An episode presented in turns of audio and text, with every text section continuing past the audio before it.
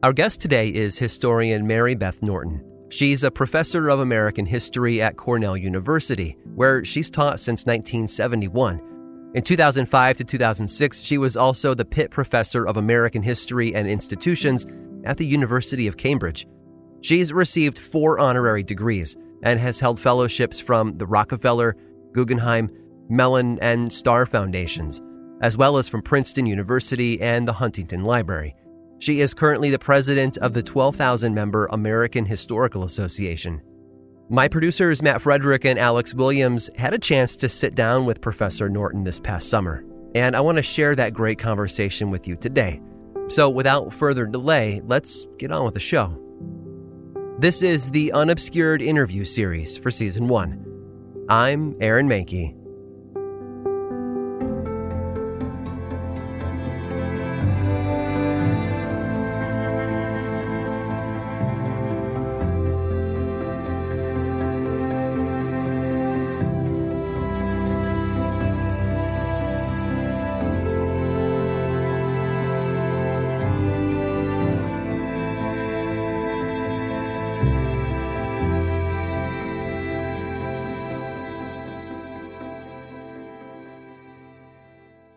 Mary Beth Norton. I'm a professor of American history at Cornell University. I teach uh, a bunch of courses on early America and women. I have written several books, um, some of which are related to Salem witchcraft, one of which in particular is called In the Devil's Snare, subtitled The Salem Witchcraft Crisis of 1692. And I very deliberately subtitled it Crisis rather than Trials because the book is much broader than the trials themselves when you call it a crisis, is because there are so many things occurring outside of this very specific uh, instance of the witch trials. Can you talk about a few of those contributing factors? Well, I think in my book, I argue that the most important contributing factor is the um, Indian War that's going on on the northern frontier. Uh, we don't really know much about this war. I certainly didn't know much about it until it popped up as I was working on my my study of Salem witchcraft. I did not intend to make the book what it turned out to be, which is a dual narrative of war and witchcraft. I did not understand the significance of the war until I kept coming across material relevant to the war in the stuff I was reading. And uh, I went to look for histories of the war, and I didn't find any. Um, and this was why I didn't know anything about it, was because there have been no modern histories of it. The most recent history to this day the most recent history of the war, which is known as King William's War on the northern frontier, was written by Cotton Mather and published in the 1690s. Was the only comprehensive history that I found, and still there has been not one. So I did not anticipate finding the war to be as important as it turned out to be. And before King William's War, there was King Philip's War. Yes, there was King Philip's War, and Another problem with the literature on King Philip's War uh, until my book was that it's always focused on King Philip's War in the South. Uh, that is, southern New England. King Philip's War is thought of as an Indian war in the old Plymouth colony, uh, in Rhode Island, and in parts of southern Massachusetts Bay. But I discovered that there was a northern part of it also, which has been given very short shrift in histories of King Philip's War. There is one history of King Philip's War that gives a, a chapter to the northern part of the war. But the King Philip's War is started in the 1670s, uh, and um, the leader of the Indians was King Philip, um, a uh, Wampanoag chief uh, who was very concerned about English encroachments on his land and very concerned about missionizing activities of the Christians in his lands. Um, and he led um, his warriors uh, in raids, very devastating raids on New England communities. But the war um, leaked over, I think we can say, into the north. Uh, the Indians in the north, the uh, Wabanakis, did not particularly want to get involved in it, but they basically were forced to because of pressure from the Wampanoags in the south and from the English settlers who didn't trust them because of what was happening in the south. And in fact, the English uh, treated them extremely badly in uh, King Philip's War. Um, did all kinds of things that you can only call nefarious um, to them. And so uh, they did become involved. And so the Indian War then became, in the 1670s, became general. Um, it was finally came to an end in more or less with a truce in 1678 and uh, the um, it was devastating to the English who had settled in Maine and New Hampshire. Uh, they had abandoned their communities in that period. They moved back in, um, and then the Second War started in 1688, and it all happened all over again. So it was devastating. It was devastating war. Um, we don't think of Maine as a very um, well, we don't think of Maine as a frontier. We don't think of Maine as a prosperous area. But in fact, Maine in the 1670s and 1690s was really where the action was as far as um, profit to be made in New England in Boston. Uh, people had bought land, they had set up sawmills. Uh, Boston had a very vigorous shipbuilding industry that the sawmills in Maine were providing the labor, the, t- the timber for, the um, the um, there was a big bit, uh, business of masts of the very well built, very well developed uh, pines, um, which were perfect for ships' masts in in Maine.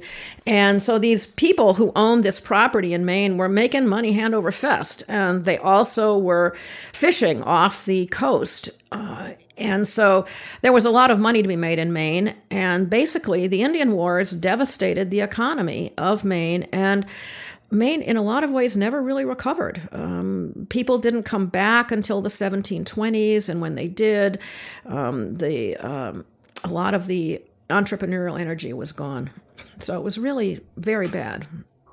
How did those same things and the economic woes mm-hmm. that were occurring because mm-hmm. of these wars? How did that affect the the town of Salem and the village? Um, well, what happened was um, all the people who had been settling in Maine had to go somewhere they, if they weren't killed. And so they filtered down into Massachusetts. They filtered down, especially into Essex County, which is the northernmost county of Massachusetts, the northeasternmost county. And so a lot of the people came to live in Marblehead or came to live in Salem or came indeed to live in Salem Village. Uh, and um, in particular, one of the things that I discovered, I didn't discover it, I learned it in other people's work, but that I pursued to a greater extent than other people did was how many of the young female accusers were, in fact, refugees from the Maine frontier, uh, were people whose families had been killed, uh, even though they had survived. And they had come to um, to Salem uh, or to the area of Salem and were living as servants or living with their families that were only, shall we say, partial families because people in the family had been killed.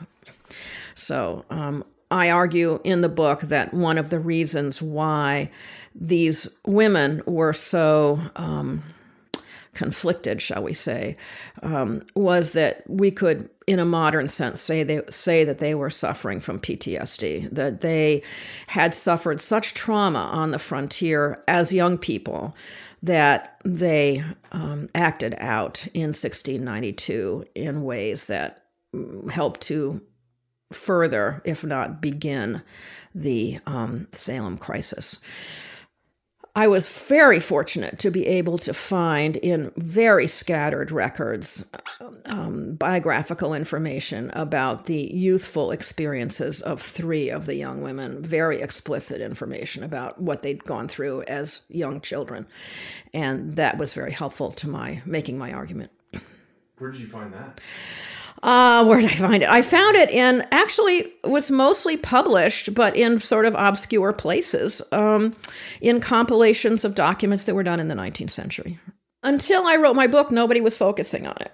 Uh, until I wrote my book, nobody really focused on the war. It was listed, if you read most other books about Salem, there'll be a first chapter and the first chapter will say sort of underlying factors behind um, Salem witchcraft. And one of them will be problems of the governance of the colony.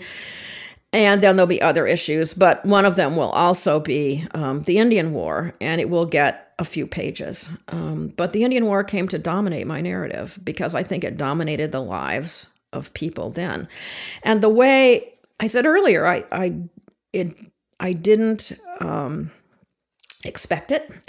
Um, but what happened was I decided to do something in my research that other people hadn't done which was to look for letters written by anybody in the 1690s, hoping that I would find comments about Salem witchcraft, about witches. I was hoping I would find comments about what people thought about witches. It turned out there's only one really good set of letters that talks about witches, and it's in Dutch. So I had to rely on somebody else's translation of those.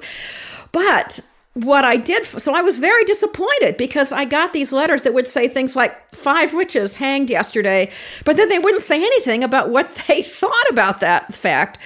Um, but what happened was um, they were not telling me about the witches. They were telling me about the Indian Wars. The letters that didn't tell me about witchcraft told me all this stuff about the Indian War. You know, my cousin tells me from Maine that thus and such is happening, or I hear from New Hampshire that thus and such has happened.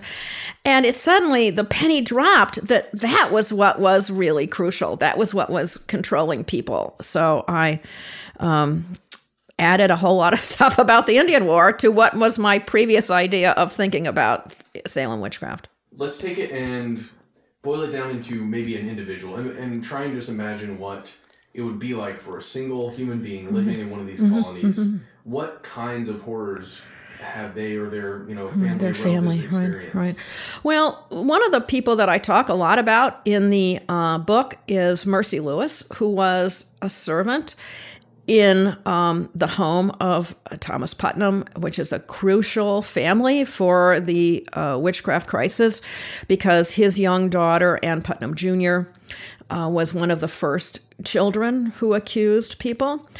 And uh, Mercy Lewis, I was able to discover, was from a family that had lived in what was then called Falmouth, Maine, is now called Portland um, for a number of years. Um, and I discovered that basically most of her family, except for her parents, were wiped out in the first Indian War, in King Philip's War.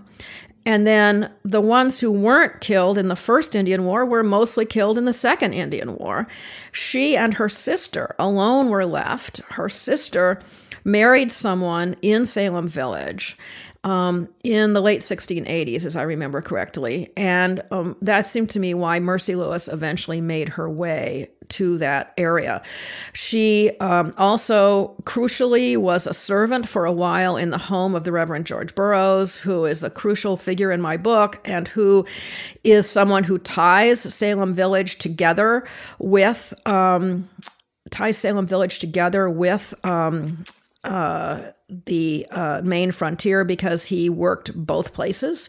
He was both a minister in Salem Village and a minister on the Maine frontier. And um, he um, and and she lived with him for a while, and she became one of his key accusers. And so did Ann Putnam Jr. become one of his key accusers. So I like to say when I give talks about uh, Salem witchcraft that I have spectral vi- a spectral vision of my own, and that my spectral vision is of um, uh, Ann Putnam Jr.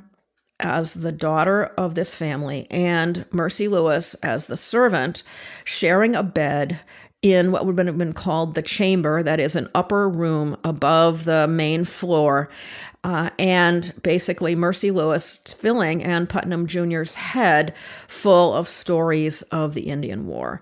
And we see in Ann Putnam Jr.'s accusations in 1692 details about things that happened in Maine and details about George Burroughs that you don't see in, for example, the accusations of Abigail Williams, who is the niece of uh, the Reverend William Parris, of the Reverend Samuel Parris in um, in Salem Village.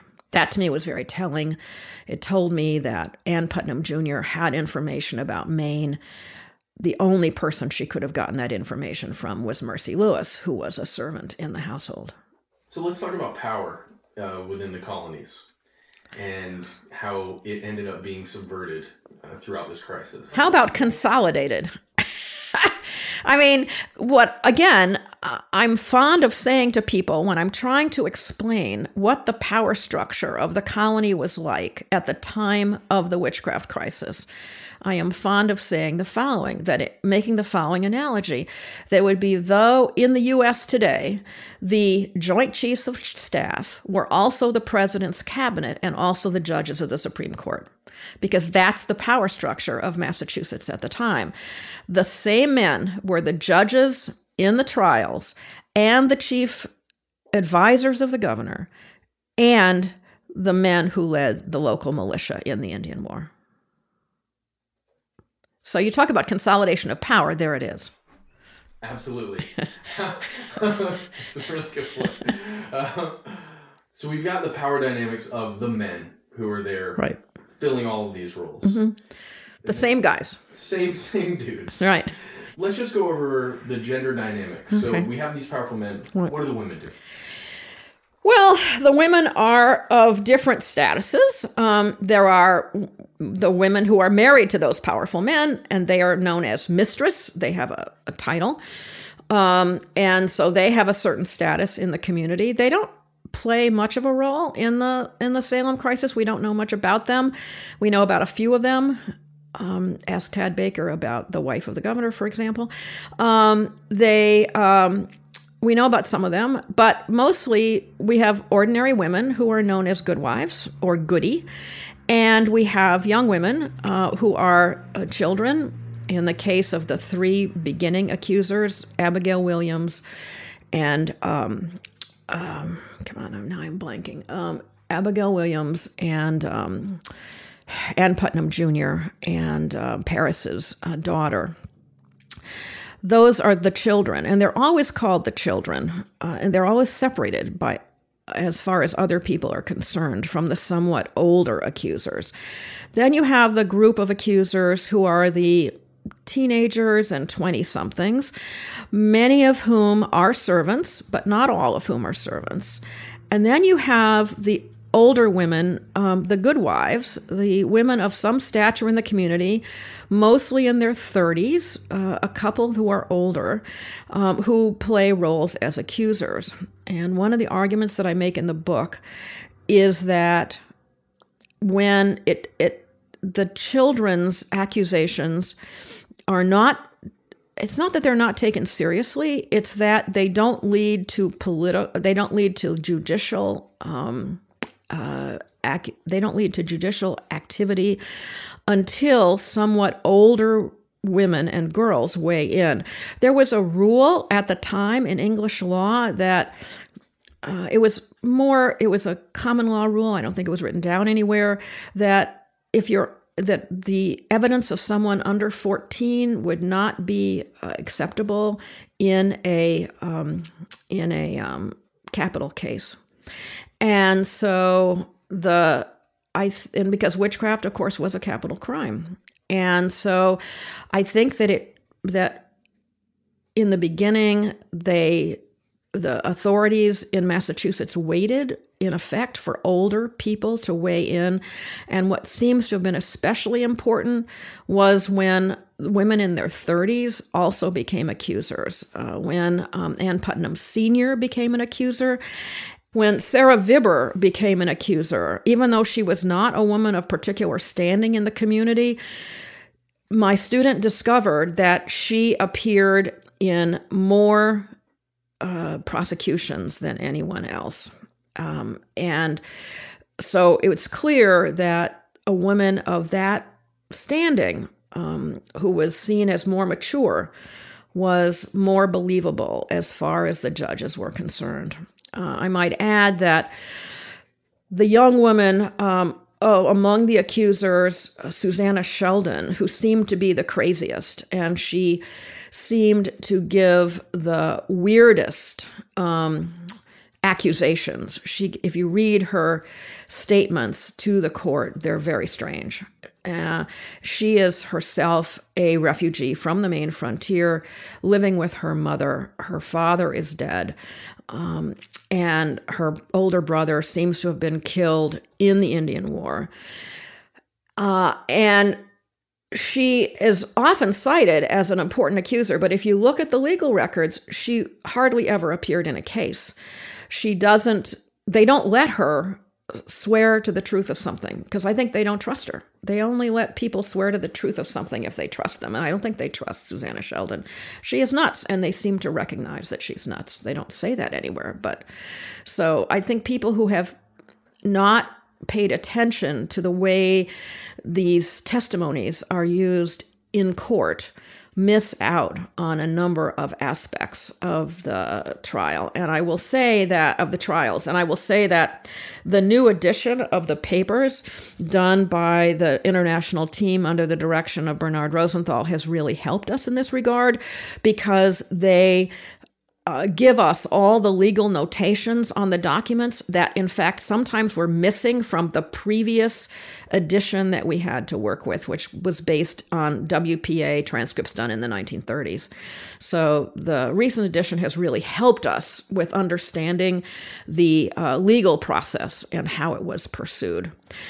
But back to your question about the um, the believability or about the roles of these younger women. Um, uh, one of the things I discovered from my previous book um, called Founding Mothers and Fathers, which is about um, uh, 17th century society in general and compares what happens in New England to what happens in, in the Chesapeake. One of the things I discovered from that was that young women tended to be disbelieved when they spoke in court. So, to me, when I looked at the Salem records for the first time, uh, one of the things I was particularly interested in figuring out was why were these young women believed? Because young women in the past were usually not believed. And of course, my answer was the Indian War, because the consolidation of the power um, by the uh, in the hands of the judges um, and the uh, who were also the leaders of the war meant that they basically wanted an explanation for why they were losing the war, and they were losing the war because of witchcraft. QED. That's a great soundbite right there. Let's get into how faith shaped everything that occurred throughout this. Faith in what? Faith in witches? Belief in witches? Everybody believes in witches. Belief in something greater or something a bit mystical. Yeah. And how the Puritan faith specifically shaped a lot of this. Well, um, actually, um, a lot of people in Maine were not Puritans. And so we don't know that much about what the refugees thought, uh, the people who came down into Salem and Salem Village, because Maine was settled not by Puritans, but for the most part by members of the Church of England, one of whom was my very own ancestor, but that's another story. And so um, the it's really hard to know. The uh, certainly Cotton Mather, uh, who becomes a great defender of the trials, is one of the leading young clerics of the colony. His father, Increase, is gone in England for the previous several years. He's in England negotiating for a new charter for the colony, comes back with a new governor arriving in May, by which point the witchcraft crisis is well underway. There's lots of accusations by then. So, um, certainly, uh, Samuel Parris uh, is a believer in um, a very harsh version of Puritanism. He's known um, for his um, very, what we'd say today, hardline sermons. Uh, he, he was having a big dispute with members of the congregation and members of the town in Salem Village. They were unhappy with him. They were withholding his salary. They were withholding firewood. He was not happy. And uh, so he started giving um, more and more angry sermons. Everybody had to attend, it was part of the law. Everybody had to attend church services, whether they were church members or not. So uh, everybody was hearing Samuel Parris rant and rave, and we're lucky that we have uh, transcripts that have been published of many of those sermons, so we have an idea of what he was saying. So, yeah, I mean, Puritanism was important uh, to all these people, um, and they were the the faith was significant, and that faith included a belief in the existence of witches. In England at the time, there was beginning to be skepticism about belief in witchcraft, but not in America.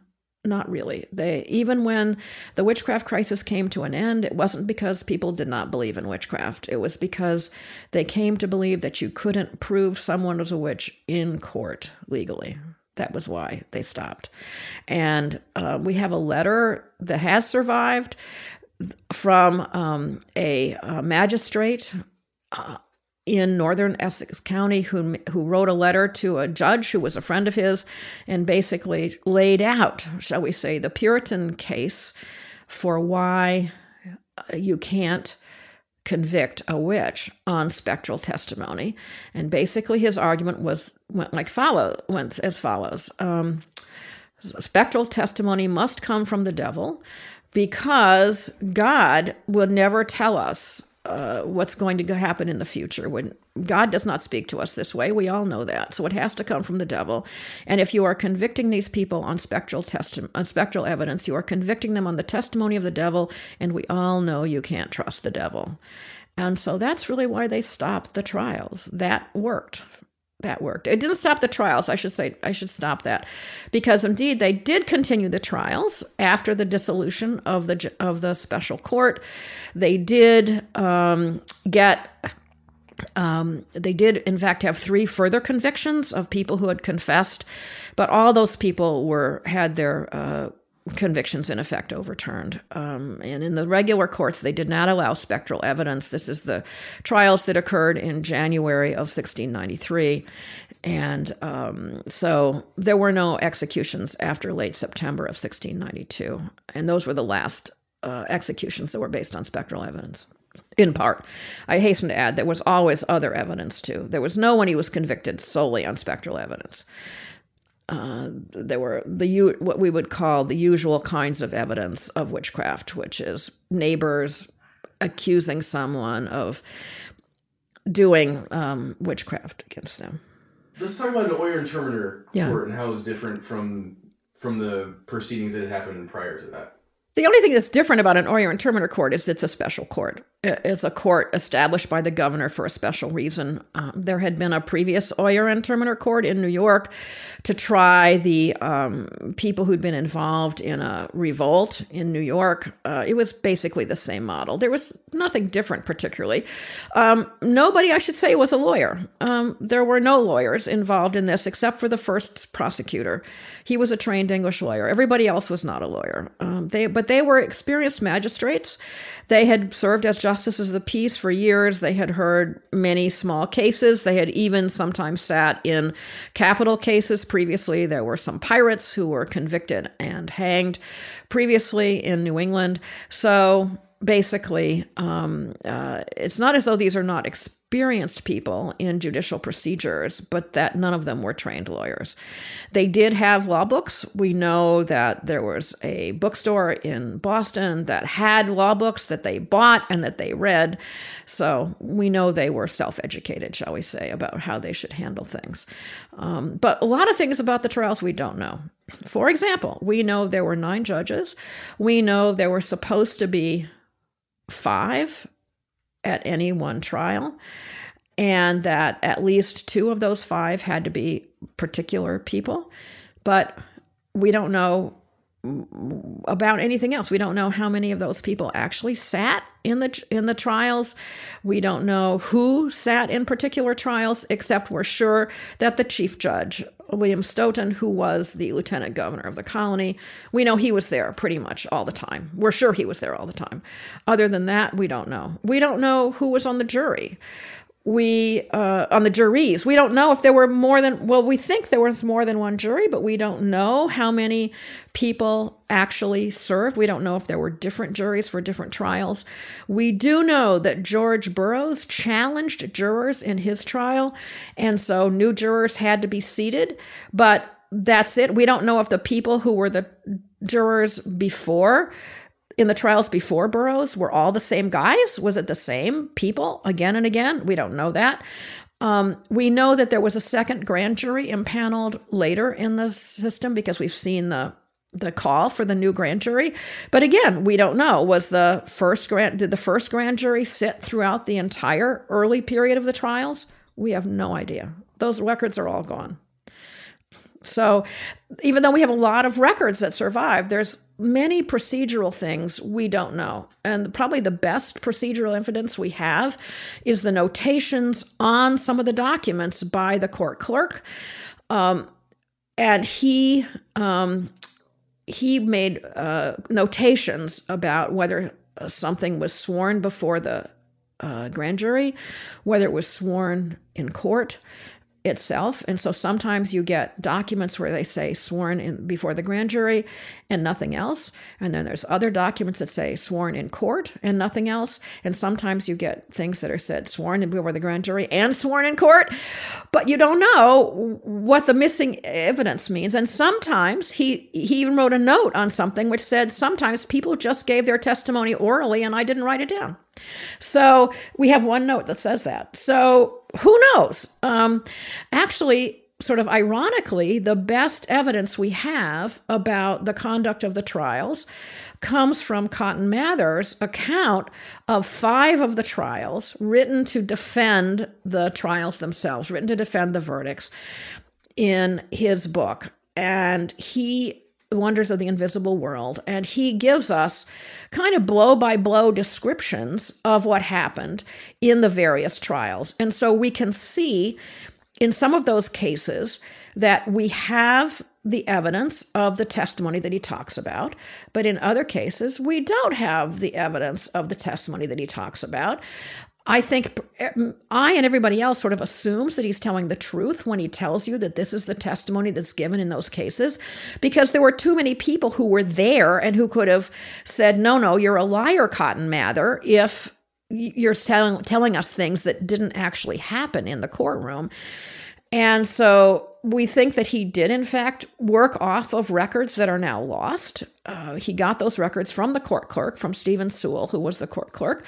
And he know we know that because he thanks Stephen Sewall for he asked Stephen Sewall for those records, and he thanks Stephen Sewall for those records. So um, there we can pretty much believe them because, in fact, when we do have the written testimony, that he describes, it's accurate. I mean, he describes it accurately. So we just sort of have to make certain assumptions. But he doesn't tell us how many judges were there or or things like that. So, um, but he does tell us that the um, accusers came in. He does tell us that confessors came in and so forth. So we do have that information from him. Now, here in 2018, there are so many ideas of what a witch could be what it, um, but in 1692, there is an idea of what a witch is, essentially that's commonly shared with a lot of people. Mm-hmm. Um, can you describe what that is?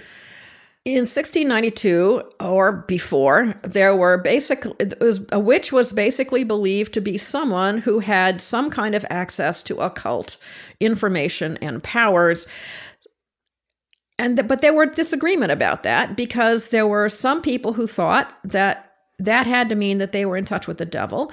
There were other people who thought no, no, there were what you might call today a white witch or a useful witch who could, for example, tell your fortune. Um, that was someone who had some mystical power. Um, the the um, ministers would say that that meant the person had to be in touch with the devil because that God would never tell you what the future was, although the devil might. And so any fortune teller, as far as the ministers were concerned, was a witch. As far as local people were concerned, that isn't true.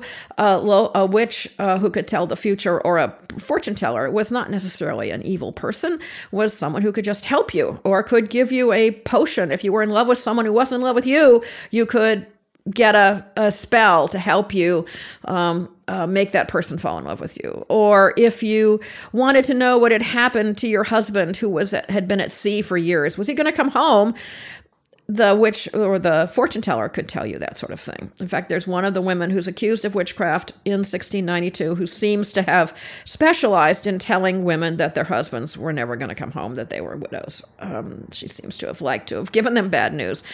So um, there's that kind of witchcraft. And then there's the kind of witchcraft where a witch is seen as being evil and uh, seeking to do bad things to people she doesn't like.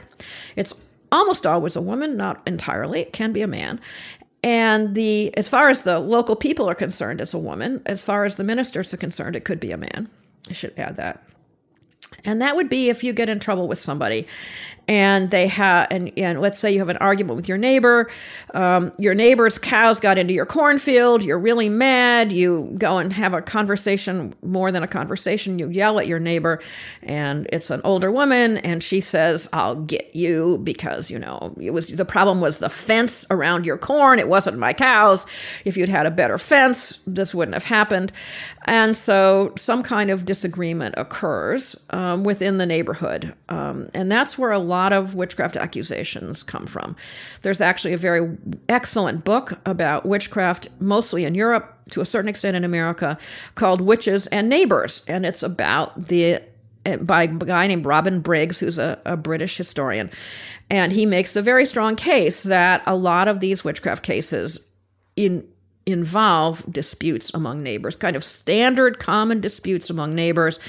But let's say um, that dispute about the cows in the cornfield happened, and then three days later, um, you who've been cursed out by the, the supposed witch, that is by your neighbor, you start to have some other kind of a problem, like one of your cows breaks its leg and you have to kill it, or um, or your beer goes sour, or the milk won't t- churn properly into butter, or something like that, and then you begin to think to yourself, hmm, I wonder if that neighbor bewitched my cow, or bewitched me, or bewitched my my child if my child is sick, or something like that. So that's the kind of thing that happens, and I might say say that witchcraft is very much uh, becomes a default explanation for things that are inexplicable otherwise, um, for sudden illnesses. Um, uh, human beings always like to have causes for things. It's why I think we have so many conspiracy theories these days. There has to be something important that happened happens to cause something important. And so there has to be a conspiracy. Well, it's the same kind of thing about witchcraft. You have to have some reason for something bad happening. And so you attribute it to a witch. And that's basically the 17th century explanation for things. That makes so much sense to me then why the doctor ends up being the person who goes in and will say, "Oh, there's some witchcraft occurring here," because it's outside of his understanding. Uh, yeah, the doctor who well, he wasn't a trained doctor. He was just a local guy who seemed to know something about medicine. Doctor Briggs, Doctor Griggs, rather. Doctor Griggs seemed to know something about medicine, and in fact, he's really not a very lettered guy. I discovered that he signed an important legal document with an X. I mean, it's not even clear the guy's literate, um, but he is the local doctor. He is the equivalent of the local doctor in Salem Village. And so, um, yes, uh, when he can't diagnose the little girls as to what's wrong with them, he the default is it's be, it's witchcraft. But of course, they don't immediately turn to the legal process, and I think that's something we don't understand today because there was a legal there was a process for dealing religiously with witchcraft accusations, and basically the first thing that happens is that Samuel Parris calls in neighboring uh, ministers to pray and fast over these girls and that's supposed to solve the problem and they go that goes on for some weeks we don't know for sure how long, but it seems to be about a month that um, that this happens before any before they decide they're not going to deal with it religiously. They're going to have to deal with it legally. Martha Carrier's sons were tortured. Yes. How was torture used in these trials specifically? That's the only time we know that there was any evidence or any statement about physical torture being used. We know that um, eventually sleeplessness was used and um, harsh words, shall we say. But the only time that torture is alleged is with the sons of Martha Carrier. Uh, and they were tied neck and heels, as it was said, which was in fact a punishment. It wasn't necessarily thought of as torture at the time. So, um, the the question of why people confessed has always been something that people have been wondering about. But when it became clear, as it became clear later in the trials, that if you confessed, you would be kept alive so you could testify against other people, is when more and more people started to confess. Um, and one of the things I noticed was that when adults confessed late in the sequence of the trials, they accused only people who were already dead, who'd already been hanged, or they accused people who'd been accused by other people. They did not name new people. It seemed clear to me that it was very strategic when they confessed. They did not want to hurt anyone who wasn't already um, hanged or already had been accused of others.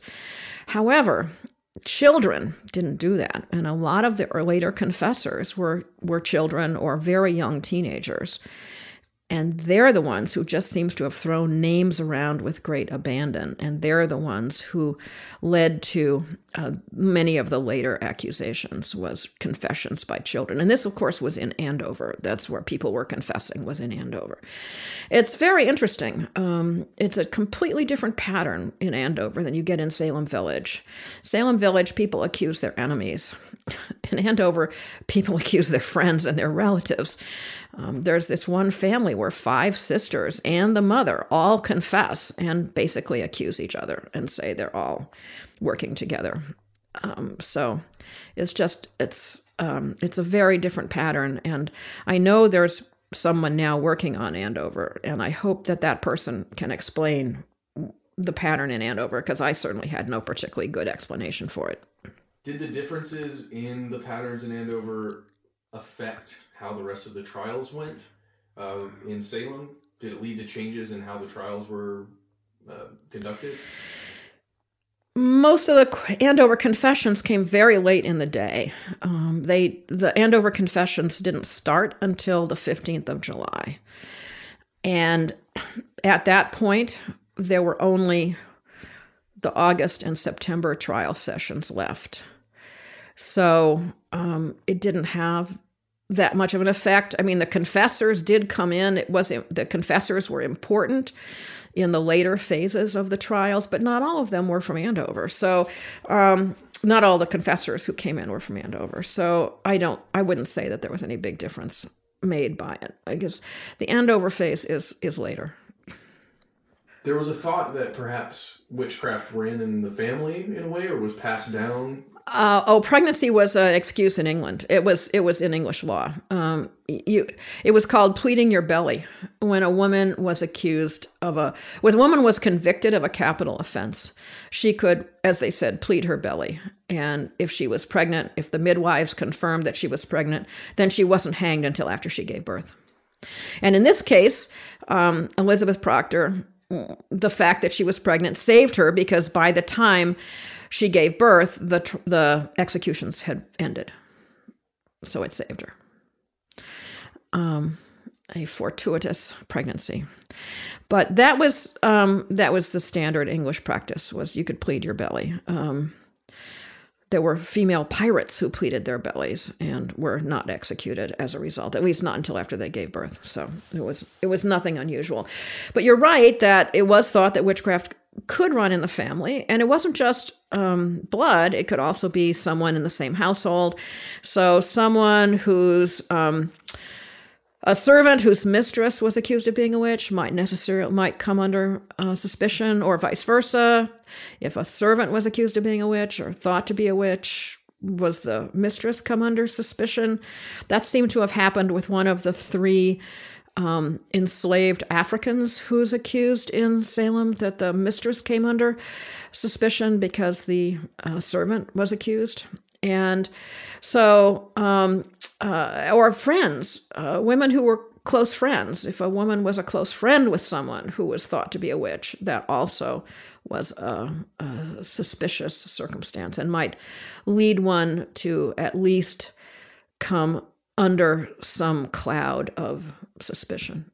Let's talk about Burroughs and Carrier being called the king and queen of hell. Well, what's really interesting is that Martha Carrier is first called the queen of hell by a confessor. Burroughs uh, becomes the figured as the leader of the witches thanks to the confessors um, but also because of the original accusations by Ann Putnam Jr. and Mercy Lewis. Um, Burroughs is the right person to be the leader of the witches because he's a minister and because he's a kind of a weird minister. That is, he's never been ordained, um, he's been educated at Harvard. And because there's all kinds of gossip about him, which I explore in my book, he's he has a very peculiar relationship with his wives. It's hard to know a lot about the details, but he seems to have been quite brutal and quite an aggressive husband. Uh, he at least is accused of um, beating them, um, or at least being very um, controlling of them. Uh, he wants them to, quote, keep his secrets. And so the question becomes what are those secrets he wants them to keep? Um, there are all kinds of rumors that swirl around him at his trial. There's testimony that he has unusual strength, which is based on his own boasting about his strength. So it comes back to haunt him. Uh, he is someone who is cons- very mysterious, and I, I would have loved to have found out more about him. I did everything I could to find out what I could, but um, he is a mysterious guy. Um, he's said to have prominent relatives in England. Um, I never tracked that down, so I don't know. But he is someone who aroused a lot of comment, um, who had a parlous relationship with Salem Village when he was the minister in Salem Village. He seems to have been much more popular when he was a minister in Falmouth, Maine. That is, um, he was there uh, before King Philip's War. He then left, and they wanted him to come back, which he did. So he um, he did. He was treated better in Maine. He certainly was more highly regarded in Maine than he was in Salem Village. Perhaps it was because he was educated. There weren't a lot of educated people on the Maine frontier, and they may have liked the fact that he was a Harvard graduate, even if he wasn't an ordained minister. There does seem to have been some kind of a, a debate about where he would be, whether he would be in Falmouth or maybe in Black Point. There was some attempt to attract him someplace else to Black Point as a minister. So um, he had a different standing on the frontier than he had in Salem Village. Why was it significant that he was able to recite the Lord's Prayer? It was believed that a witch could not accurately recite the Lord's Prayer. And indeed, that was a test that was tried on some other people and who could not do it. Some of the accused. Um, it was tried on John Willard, and he couldn't do it. Uh, so when George Burroughs at the gallows recited the Lord's Prayer perfectly, uh, the account says the the eyewitness account says that he that there was a murmur in the crowd and that they thought that he could not be a witch until Cotton Mather came up on horseback and said, "No, no, a witch can do what he did." So then they hanged him. So um, that's one time at which Cotton Mather is said to have had a real impact, definite impact um, on the trials himself, as opposed to just writing about it. That's one of the most well-known events that occurs. Another one is the the pressing death of Giles Corey. Right. How unusual was that act within the context of the rest of the civilization up to that point? Um, it was extremely unusual in the context of New England. It never was done at anybody else that we know of. And um, we don't even know why they did it. Um, it was a traditional medieval English punishment to force someone to enter a plea. But you have to understand, although we say it was because Giles Corey didn't enter a plea, he did actually say he was not guilty. He did say that. And we would say that was entering a plea. But he had to answer a second ritual question. And the second ritual question was, And how will you be tried? And he was supposed to say, By God and my country. And he refused to say that. And that's why they they decided to um, use this traditional English punishment. How they came up with that is not known. Um, and who basically decided it is not known, but it probably was William Stoughton, who was a very hardline guy, uh, who was the Chief Justice and the Lieutenant Governor. But Giles Corey was not a nice man. I mean, he has this in in um, he becomes kind of a hero in um, um, Arthur Miller's play The Crucible. But um, he had beaten a servant to death a few uh, some years earlier. He was not a nice guy. and so it's thought he was just being his old irascible, nasty self when he refused to cooperate with the court. How significant was Increase Mather in the ending of those trials? Well, it's really hard to know. We don't have a lot of inf- evidence about how the trials ended.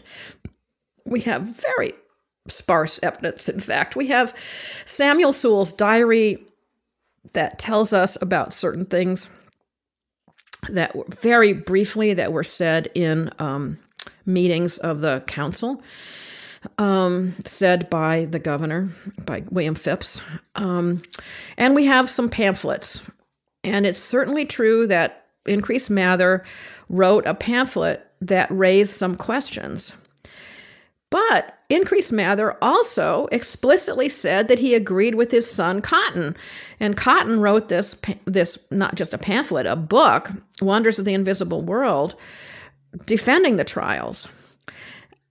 And even though Increase Mather says um, in his in his it's more than a pamphlet, it's uh, it's not, but it's not a book. I don't know how to describe it. Even though he says in his treatise that you have to be very careful about these trials, he still says he would have convicted George Burroughs.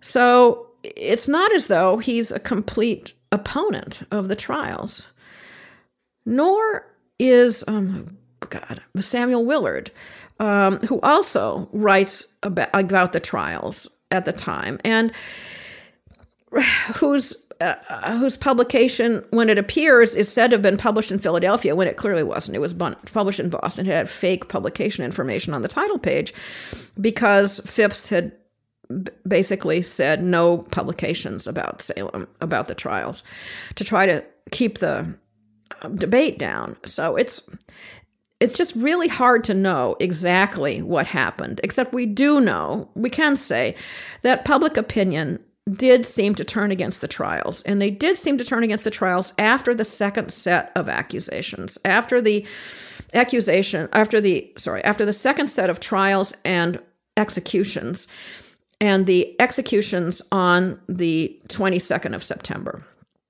Um, opinion seems to have turned pretty strongly against the trials after that.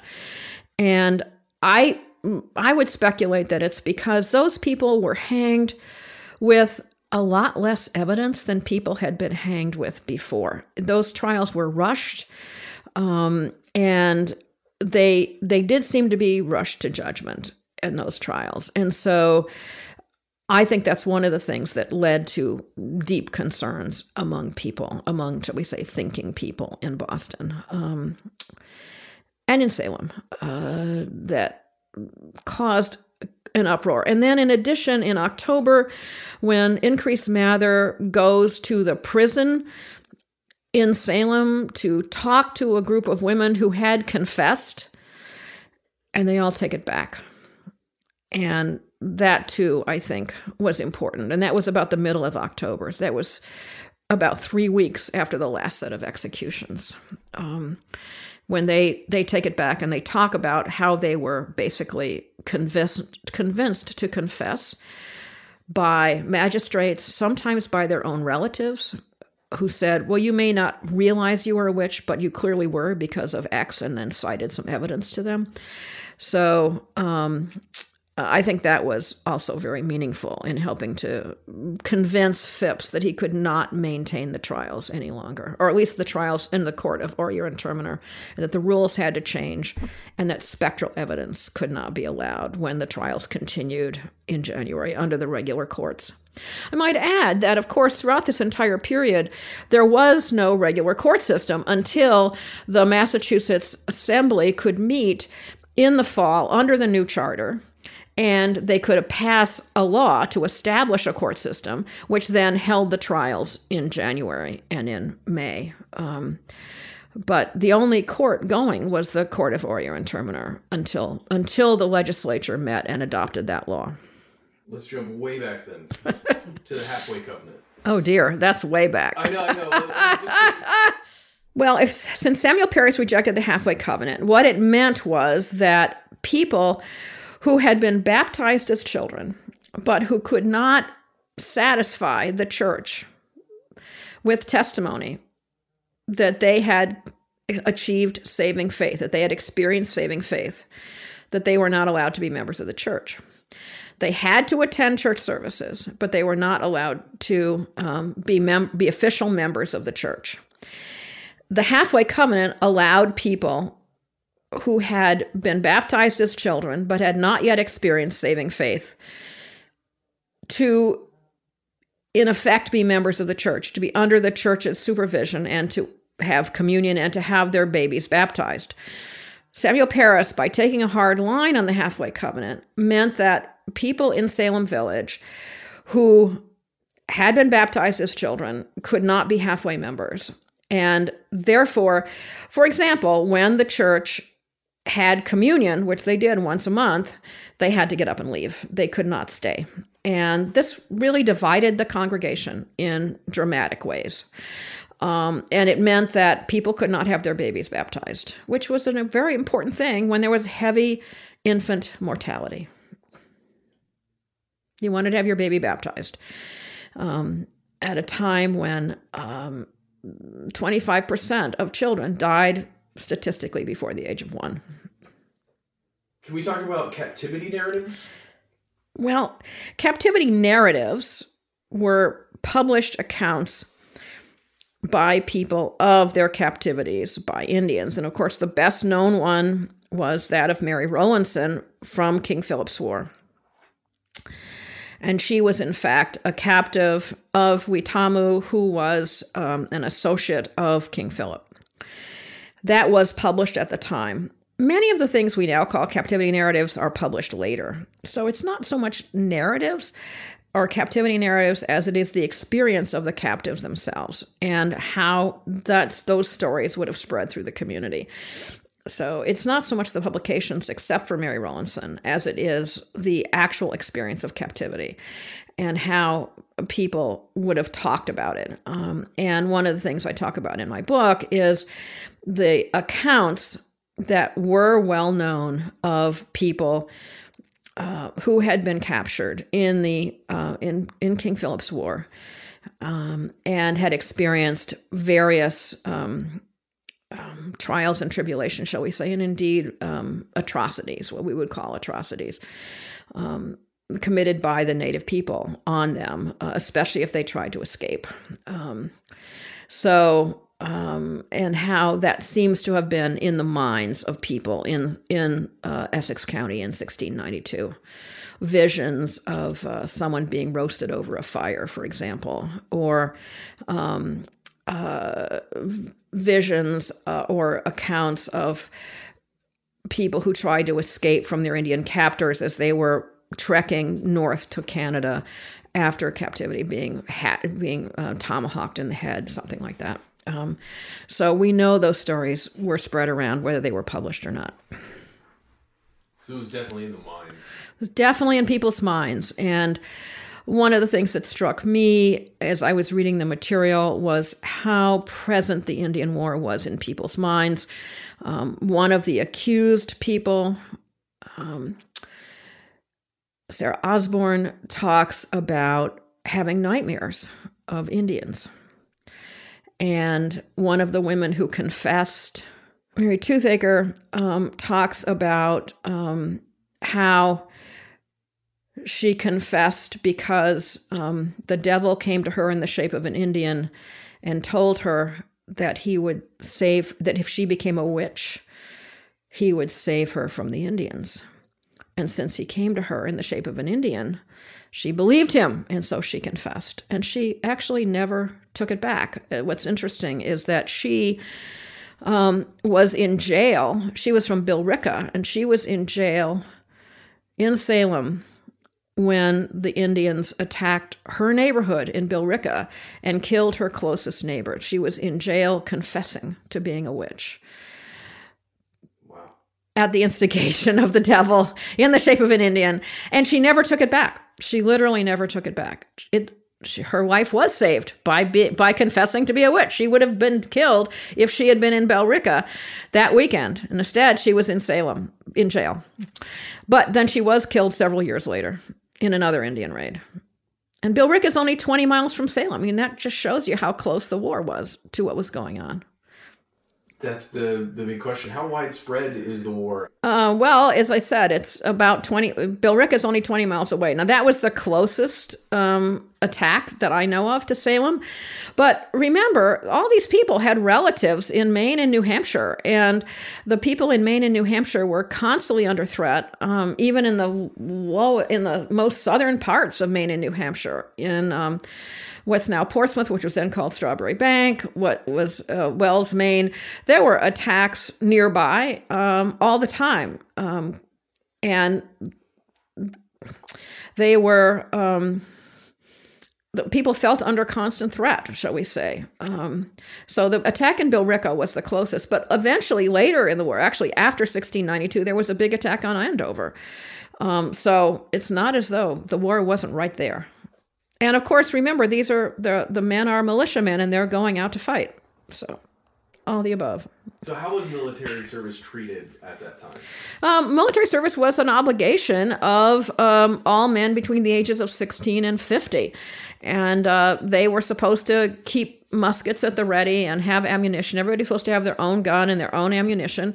And they were to be there to be called on when they were needed. And so um, a lot of times the men were indeed called up in both King Philip's War and King William's War to go up to the frontier, to go north to the frontier and to fight. And there are some um, very detailed accounts that have survived to us of some of the battles that occurred, especially around Black Point in southern Maine. So there's there's a pretty definite fear that exists in the colonies at the time of the indigenous neighbors that are yes. not far. Yes.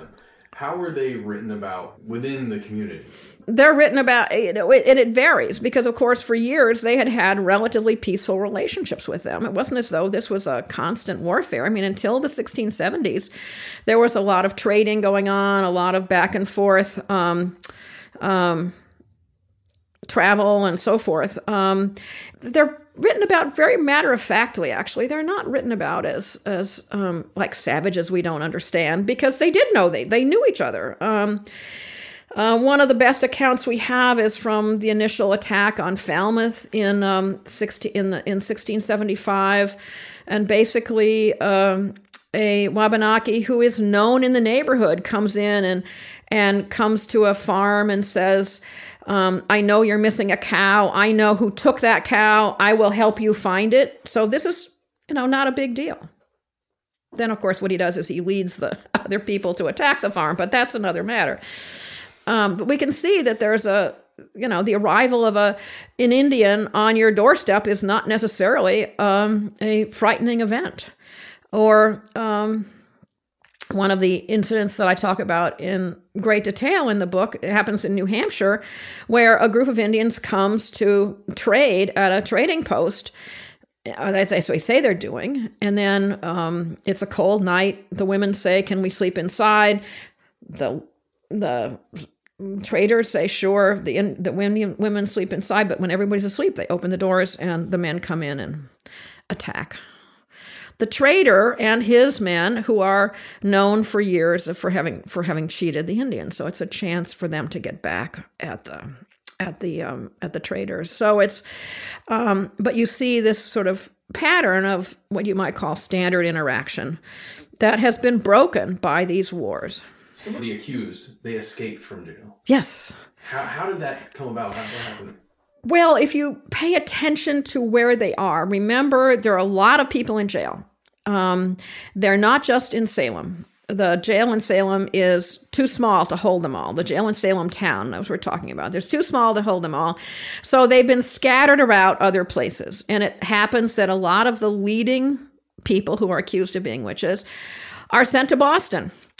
And I am convinced that the Boston jailer had his hand out for bribes and that it was from the Boston jail that a lot of these people escaped.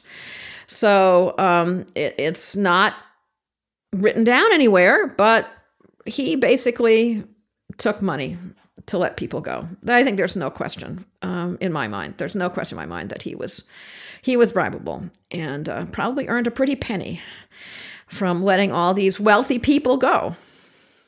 One of them being my very own ancestor, Mary Bradbury, who was held and suddenly managed to escape. Guess what? she had a wealthy husband. So That's good. Thankfully. Is there any particular reason why they fled, or a lot of them took refuge in New York? Well, New York was seen as a more open society. It was more diverse. There were lots of people there from different places. It wasn't controlled by Puritans. Remember, Anne Hutchinson fled to New York too when she was fleeing from the um, from the Puritan authorities in first Massachusetts Bay and then ultimately Rhode Island when she thought they were going to come after her in Rhode Island. She too fled to New York.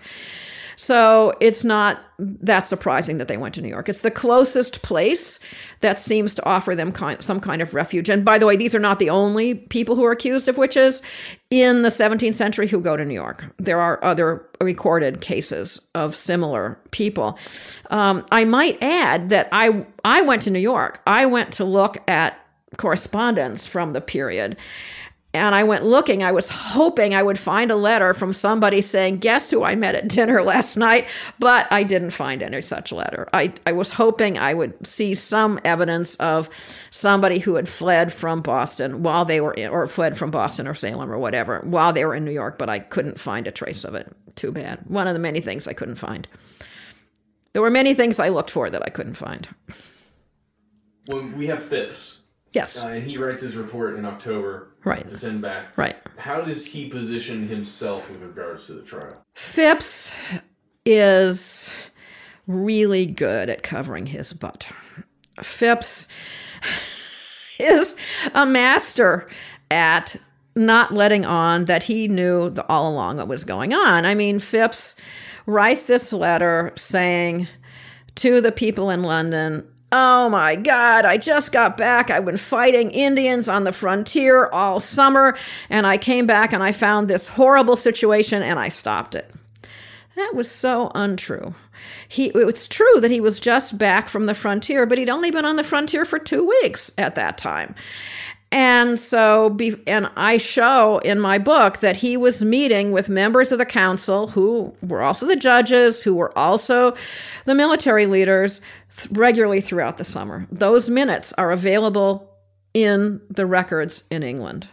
And they show that Phipps was talking to them regularly. So, don't tell me they never said anything about the witchcraft trials because that was the biggest thing going on.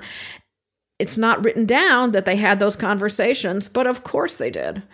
And of course, he wanted to get out from under. And he did. I mean, he he didn't actually because he was recalled and they were going to challenge him. He was he was under a lot of pressure to be challenged in England, and then he died um, before he could be called before the Privy Council. So uh, it's not as though he completely escaped, but he did. That letter was such a stunning letter to me when I found it, where he basically said, Oh, I knew nothing about what was happening. I was gone. It was not true. He knew absolutely what was happening.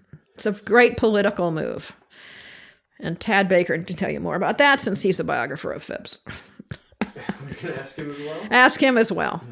Okay, so Stoughton is seeing that there's a lot of dissent for the trials and for especially the executions. Mm-hmm, right. Why is he so set on executing people? Stoughton is a real hardline guy. I mean, that's all we know. We don't know a lot about Stoughton. Like many other people who were involved in the trials, his papers have not survived. And or his personal papers have not survived. What we basically have from Stoughton is some sermons. And recently, by the way, some new sermons of his have been discovered. But basically, we just don't know much about him. Um, he was a bachelor. Uh, he never married. Um, he was back and forth to England. Uh, he was an ordained minister as well as a judge. And he was a man of considerable standing in Massachusetts Bay Colony. But um, he, uh, we just don't know a lot about him. He, he did not. If he kept personal records, they have not survived. So we just don't know. He's, he's a mysterious figure because he is so hardline. He is so hardline. I mean, I know what happened to the papers of the judge Wait Winthrop, or I'm convinced I do, because Wait Winthrop's papers were purged. I mean, I don't think Wait Winthrop purged them, but I think a, a, descendant of his purged them before he gave them to the Massachusetts Historical Society. We have extensive correspondence from Wait Winthrop, um, who was a judge, was a militia officer, was a member of the council. Um, we have extensive evidence of letters from him to his brother, uh, Fitzjohn Winthrop, in the late 1680s. In 1691, there are no surviving letters for 1692. There are no surviving letters for 1693, and there are lots of letters for 1694 and thereafter. And so I know, probably not Winthrop himself, but probably the descendant who gave the papers to the Massachusetts Historical Society said, mm, "I don't want these letters to survive," and so he threw them in the fire. So we don't have them. It would be lovely to know what Wait Winthrop wrote to his brother about what it was like to be a judge in the witchcraft trials, which is what I was looking for when I went to look at the papers and I didn't find them. The only record I ever found from someone who was a judge in a witchcraft trial talking about his reaction to the acu- to an accuser came from Connecticut, not from Massachusetts. How did it how did it spread so? Well, my answer is the Indian the Indian War. I mean, it's the, with the fears of the Indian War because I think the trigger um, to making it explode the way it did is the confession of Abigail Hobbs. And Abigail Hobbs was from the Maine frontier. She was a refugee from the Maine frontier. She was a teenager. She was the third person to confess to being a witch after Tituba and Dorcas uh, Dorothy Good, and she um, basically said that the devil had recruited her in the woods outside her home in Falmouth, Maine, uh, four years earlier. And she's the one who made the connection to the Maine frontier. She's the one who made the connection to the witches. And as I show in my book, the number of accusations just absolutely exploded after Abigail Hobbs's confession. So I think that's what made the difference. And that's what convinced me that the Indian War was the crucial thing because she was the one who introduced the Indian War into the narrative. And then um, everything blew up. There have been so many explanations over the years about how and why these ail- ailments, these afflictions oh, came oh, about, yeah. right? Today, people tend to want medical explanations for the kinds of afflictions that we see. Therefore, some people have said, ah, epileptic fits. There's no evidence that there's any epilepsy involved here. Um, some people have said, ah, ergot poisoning. Well, ergot poisoning is maybe possible, but not as possible as people think. And even if it was, it doesn't explain anything of significance because what is significant is not the fact that people had hallucinations, it's what they saw in those hallucinations and how they described what was happening to them. That is, that they were being attacked by the specters of witches.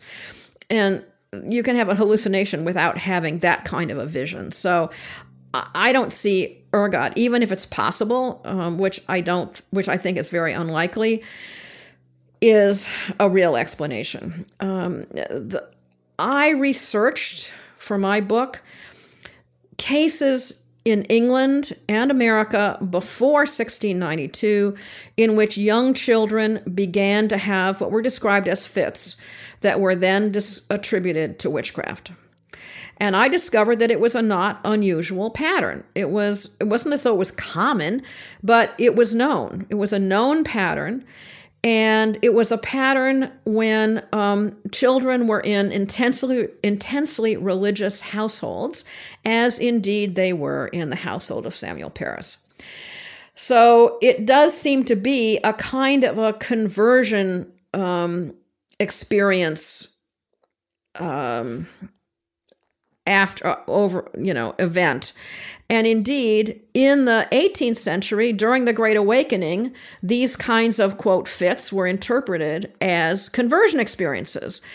In the 19th century, they were, con- they were, acu- they were um, interpreted as hysterical fits on the part of women.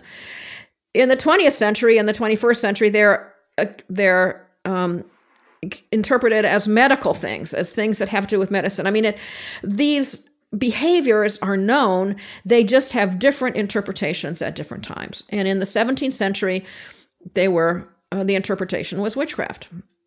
Um, it's not as though these are un, these are totally unknown um, events, uh, totally unknown uh, reactions of young women, mostly to different circumstances. So I, I think that's what was going on. I mean, well, as I said, I think that the that the um, the a lot of the basis of the Maine refugees accusations can be attributed to PTSD. Um, it seems to me that a couple, or at least one of the accusers in Salem Village, is faking it, and that's Sarah Bibber, um, the 30 something housewife, we could call her the Goody Bibber, who if you look at her, everything she says is sort of me too. She never is the initial accuser of anybody, but when and somebody comes forward with an accusation, she'll say, "Oh yeah, that happened to me too. That happened to me also." And then she is regarded as um, a crucial witness by the judges because she is older. Um, we just don't we don't know enough about her background. Um, it would be wonderful if we could know more about her. Uh, we know that she's married to her second husband, but we don't know who her first husband was, and we don't know who her husband's first wife was. It's just really, really hard to find out about her. So, but she seems to me to be someone who whose testimony is dubious, even in the 17th century. Think about today. Sure. In, in this country right now, in the world right now, we we are different but we have the same fears. We have the same anxieties. Sure. I mean, right now, I mean, well, if you look in the 50s, there's the fear of communists. I mean, that's what Arthur Miller built the uh, Crucible around, that kind of fear that developed the uh, McCarthyite um, atmosphere that he was writing about um, and making the analogy.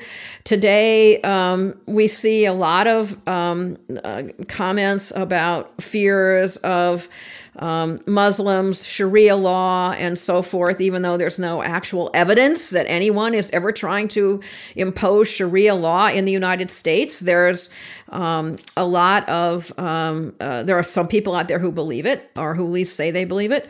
So um, it's not as though um, especially in the wake of 9 11, that we are um, free from fears of the mysterious unknown.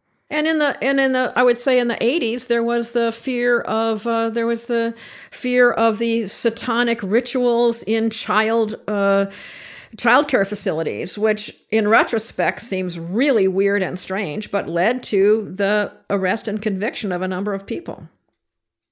So, uh, and that's been written about in the context of witchcraft. So, um, scholarship about witchcraft. John Demos did that. So. What don't people ask you enough about this subject? Oh dear. I would say that what people don't ask me enough about is actually a topic we've talked a fair amount about, which is about the power structure and about the role of the judges and the the guilt of the judges really. I mean, if you uh, people today tend to when they think about Salem witchcraft and they think about who's responsible, they blame the young accusers, especially the young, quote, hysterical female accusers. I don't blame them. I blame the judges, who should have been, by modern parlance, the adults in the room. They should have stopped it. And they could have stopped it. And in Connecticut, in the early 1660s, the then governor, John Winthrop Jr., did stop it when there was a movement towards a potential witchcraft crisis where there were 10 or 12 accusations and there was the possibility of more. And he basically he was a scientifically minded guy and he basically put a stop to it. So the judges could have put a stop to this but they didn't and so, one of the things I wanted to do with my book was to lay the blame where I think it belongs. It doesn't belong with the quote, hysterical girls, which is the way it's usually presented in popular culture, um, because it didn't have to go the way it went. It didn't have to happen, and the um, the men who could have stopped it didn't because it was to their benefit not to stop it. Um, so that's that's I would say what people don't know enough about. Um, the myth that it was the responsibility of the girls really starts right after, right in the wake of the witchcraft crisis, right in the very first critiques. People who are criticizing the witchcraft trials do not criticize the judges. They explicitly don't criticize the judges. Increase Mather does not criticize the judges. The other critics, early critics of the trials, do not criticize the judges. They criticize the accusers. And so, in sort of in American mythology, it's this quote, hysterical females who are responsible. But that's not right. It's the judges who are responsible.